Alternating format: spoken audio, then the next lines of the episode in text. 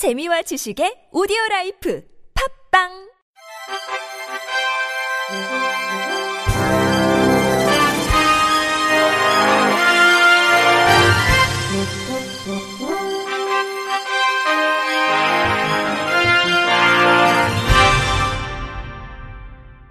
청취자 여러분 안녕하십니까? 2월 27일 수요일 KBIC 뉴스입니다. 서울시가 장애인과 함께 살기 편리한 도시를 만들기 위해 장애인 편의시설 관리 강화에 나섭니다. 서울시는 정기적으로 장애인 편의시설 점검과 모니터링을 하고 미흡한 시설에는 시정 조치를 지시할 계획입니다. 또 지난해 사용 승인을 받은 건축물 3,200여 곳에 대해서도 승인 이후 불법적으로 편의시설 구조를 변경하지 않았는지 다시 점검합니다. 점검 대상인 편의시설은 주 출입구 접근로, 장애인 전용 주차구역, 복도 계단, 점자블록, 피난 설비 등입니다.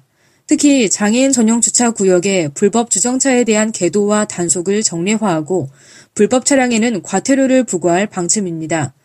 또한 올해부터 장애인 편의시설에 대한 시민 인식 제고를 위해 각 지역에서 편의시설 체험 행사 및 인식 개선 캠페인을 강화해 격월로 개최할 계획입니다. 휠체어를 타고 일반 시설물을 이용해보고 시각장애인이 돼 거리를 걸어보는 체험 활동 등 장애인 편의시설 지원센터가 중심이 돼 시민 대상 편의시설 체험 행사를 지역별로 학교와 관공서 등에서 실시할 예정입니다. 황치영 서울시 복지정책실장은 서울시는 장애인과 비장애인이 함께 살기 좋은 도시를 위해 다양한 지원을 하고 있으나 장애인 등의 생활 편리성을 위한 사회적 인식은 여전히 낮은 편이라며 편의시설 관리의 필요성을 강조하고 편의시설 설치 관리와 점검, 인식 개선 행사를 통해 이동이 불편한 약자가 생활하기 좋은 도시가 되도록 지속적인 관리를 해나갈 것이라며 시민 여러분의 관심과 참여를 바란다고 말했습니다. 스포츠계 폭력, 성폭력 근절을 위한 국가인권위원회의 스포츠 인권 특별조사단이 지난 25일 공식 발족했습니다. 인권위 조사관과 교육부, 문화체육관광부, 여성가족부 파견 공무원 등 두 팀 총 17명으로 구성된 특별조사단은 향후 1년간 활동하게 되며 조사 진행 상황에 따라 필요하면 활동 기간을 연장할 계획입니다. 특별조사단은 대한체육회에 등록된 선수단을 대상으로 방문조사를 준비 중으로 광범위한 실태조사를 지속해서 해나간다는 방침입니다. 체육계 내부의 실질적인 목소리를 끌어내기 위해 참여자의 익명을 보장하고 사전에 간담회를 통해 조사 취지나 내용을 충분히 이해하도록 하는 등 선수들이 안심하고 실태 조사에 응할 수 있도록 조사 환경을 제공하게 됩니다. 특별조사단은 빙상과 유도 등 최근 문제가 불거진 종목들에 대해서는 전수조사에 들어가고 그 외 다른 종목에 대해서는 전 현직 선수들과의 간담회를 통해 조사한다는 방침입니다. 또한 전국 초중고 선수 6만 5천여 명도 전수조사 대상에 포함됩니다. 인권위는 종전에 이들 학생 집단에 대해 표본 조사를 한 바 있지만 교육부의 요청에 따라 전국 시도 교육청과 연계해 직접 조사에 나설 계획입니다. 특별조사단 관계자는 장애인 체육계는 그간 다른 분야에 비해 주목받지 못했다며 패럴림픽 등 국가적으로 지원하는 주요 분야인 만큼 장애인 체육계에 대한 접근을 고민하고 있다고 말했습니다. 경기도 오산시의 한 장애인 재활원에서 벌어진 상습 학대 사건에 대해 어제 인권단체와 장애인 보호자들이 집회를 열고 책임자 처벌 등을 요구했습니다. 정부는 이 시설에서 벌어진 장애인 학대 피해를 전수조사하기로 했습니다. KBS 김덕훈 기자의 보도입니다. 얘 때려. 얘. 때려. 때려. 오줌 쌌대 어제. 못생긴 애, 얘 때려 얘, 때려, EXX, 하하, 때려 EXX, 오줌 쌌대, 어제. 재활 교사가 장애인을 시켜 다른 장애인을 폭행하도록 하는 영상. 너 이제 못 일어나네, 힘이 다 떨어져서. 폭행의 조롱, CCTV 삭제 정황까지 드러났습니다. 지적장애인 80여 명이 사는 성심동원 재활원에서 벌어진 일입니다. 성심동원 전면 교체! 성심동원 전면교체! 참다 못한 시민단체와 보호자들이 항의 집회를 열었습니다. 이 시설에서 수년째 장애인 학대가 반복됐다며 은폐와 방조 의혹까지 철저히 조사하라고 요구했습니다. 유경의 전국 장애인 부모연대 오산지 회장. 선생님들이 분량이 없어지게끔 할 수 있는 방법이 있다라는 식으로 일지를 뭐 3개월치 분량을 어, 한 번에 이제 다 고쳐 쓰는 거 관리가 소홀했던 거잖아요.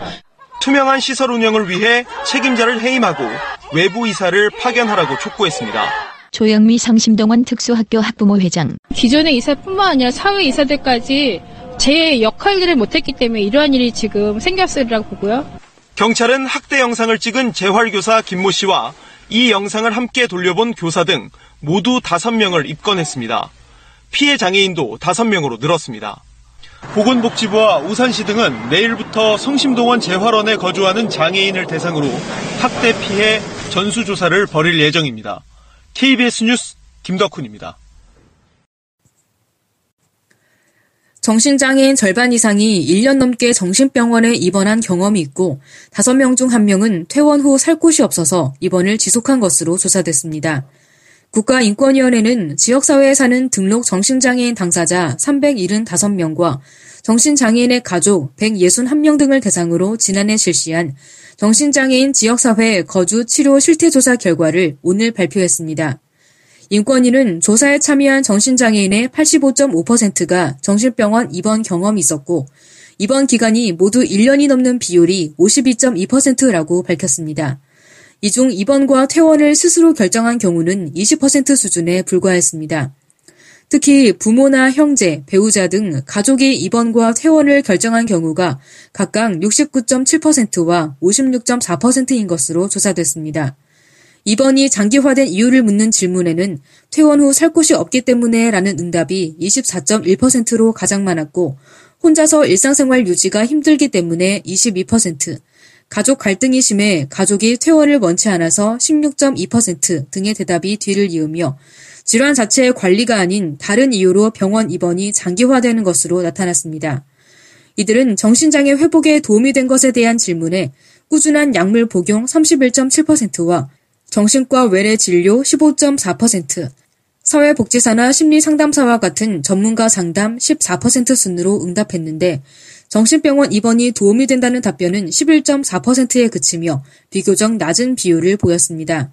정신장애인 당사자와 가족, 전문가 등 60명을 대상으로 한 초점 집단 연담 조사에서는 병원과 지역사회의 정신재활 서비스 기관, 정신건강복지센터 간의 연계가 미흡하다는 지적이 나왔습니다. 또 지역사회에서 받을 수 있는 심리 상담 치료 서비스나 급성기 증상이 발생했을 때 이용할 수 있는 응급 서비스가 부족하다는 응답도 있었습니다. 인권위는 고 임세원 교수 사망 사건을 계기로 정신건강 증진 및 정신질환자 복지 서비스 지원에 관한 법률 개정 등 정신장애인의 입원과 치료에 대한 논의가 활발하게 전개되고 있다며 지역사회에 정신장애인 거주, 치료를 위한 기반이 부족한 현실에 대해서도 집중적으로 논의해 나갈 것이라고 밝혔습니다. 장애인 복지시설이 없는 경남 5개 군 지역에 이동 복지 사업이 확대됩니다.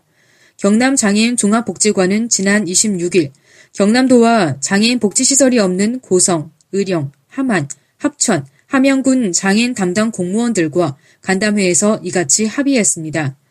사업은 장애인 복지시설이 없는 지역을 찾아가 장애인 지원 활동을 하는 내용으로 지난 2017년부터 시행됐습니다. 이날 관계자들은 농어촌 지역 장애인을 위한 이동 복지 서비스 운영 활성화와 장애인 욕구에 맞는 서비스 방향성을 논의했습니다. 특히 다섯 개 지역에는 장애인 복지시설이 없어 보편적 서비스를 받지 못하는 데 대해 장애인 복지관은 찾아가는 서비스 외에도 개별 상황과 장애인 특성에 맞는 서비스를 제공할 계획입니다.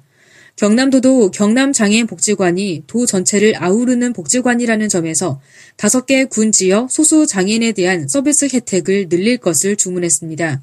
장애인 종합복지관 관계자는 정신장애인을 대상으로 차별적인 서비스 제공을 위한 기획이 필요하다는 점에서 간담회 성과가 있었다며 안정적인 사업 운영을 위해 지자체와 수행기관이 협력해 프로그램 개발에 나서고 장애인 복지 욕구 해소에 이바지하겠다고 밝혔습니다. 부산에서 전동 휠체어를 함께 타고 가던 장애인 아들과 어머니가 택시에 치이는 사고가 났습니다. 어머니가 숨지고 아들은 크게 다쳤는데 밤늦게 일을 마치고 퇴근하는 어머니를 아들이 마중 나갔다가 벌어진 안타까운 사고였습니다. JTBC 구석찬 기자입니다. 부서지고 깨진 아들의 전동 휠체어. 헬스장서 일하던 어머니의 청소도구. 무자의 생사를 갈라놓은 교통사고 현장. 비극이 일어난 건 어제 새벽 0시 10분쯤입니다. 좌회전을 하던 택시가 오르막길을 오르는 전동 휠체어를 치었습니다. 손 씨가 밤늦게 청소일을 마친 어머니를 마중 나갔다 벌어진 일입니다. 전동 휠체어에 탄 손 씨는 고단한 어머니를 무릎에 앉힌 채 주행하고 있었습니다. 어머니 67살 이모 씨가 숨지고 아들 44살 손모 씨는 크게 다쳤습니다. 사고가 난 삼거리입니다. 가파르고 굽은 도로 구조여서 교통사고 위험이 높았던 곳입니다.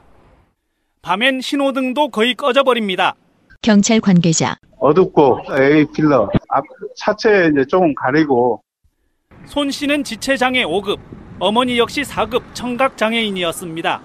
아버지는 3년 전 세상을 떠났습니다. 헬스장 관계자. 벌어서 아들 챙겨야 되니까 상황이 끝나고 나서 목욕도 시키려고 데려오신 것 같기도 하고 하더라고요.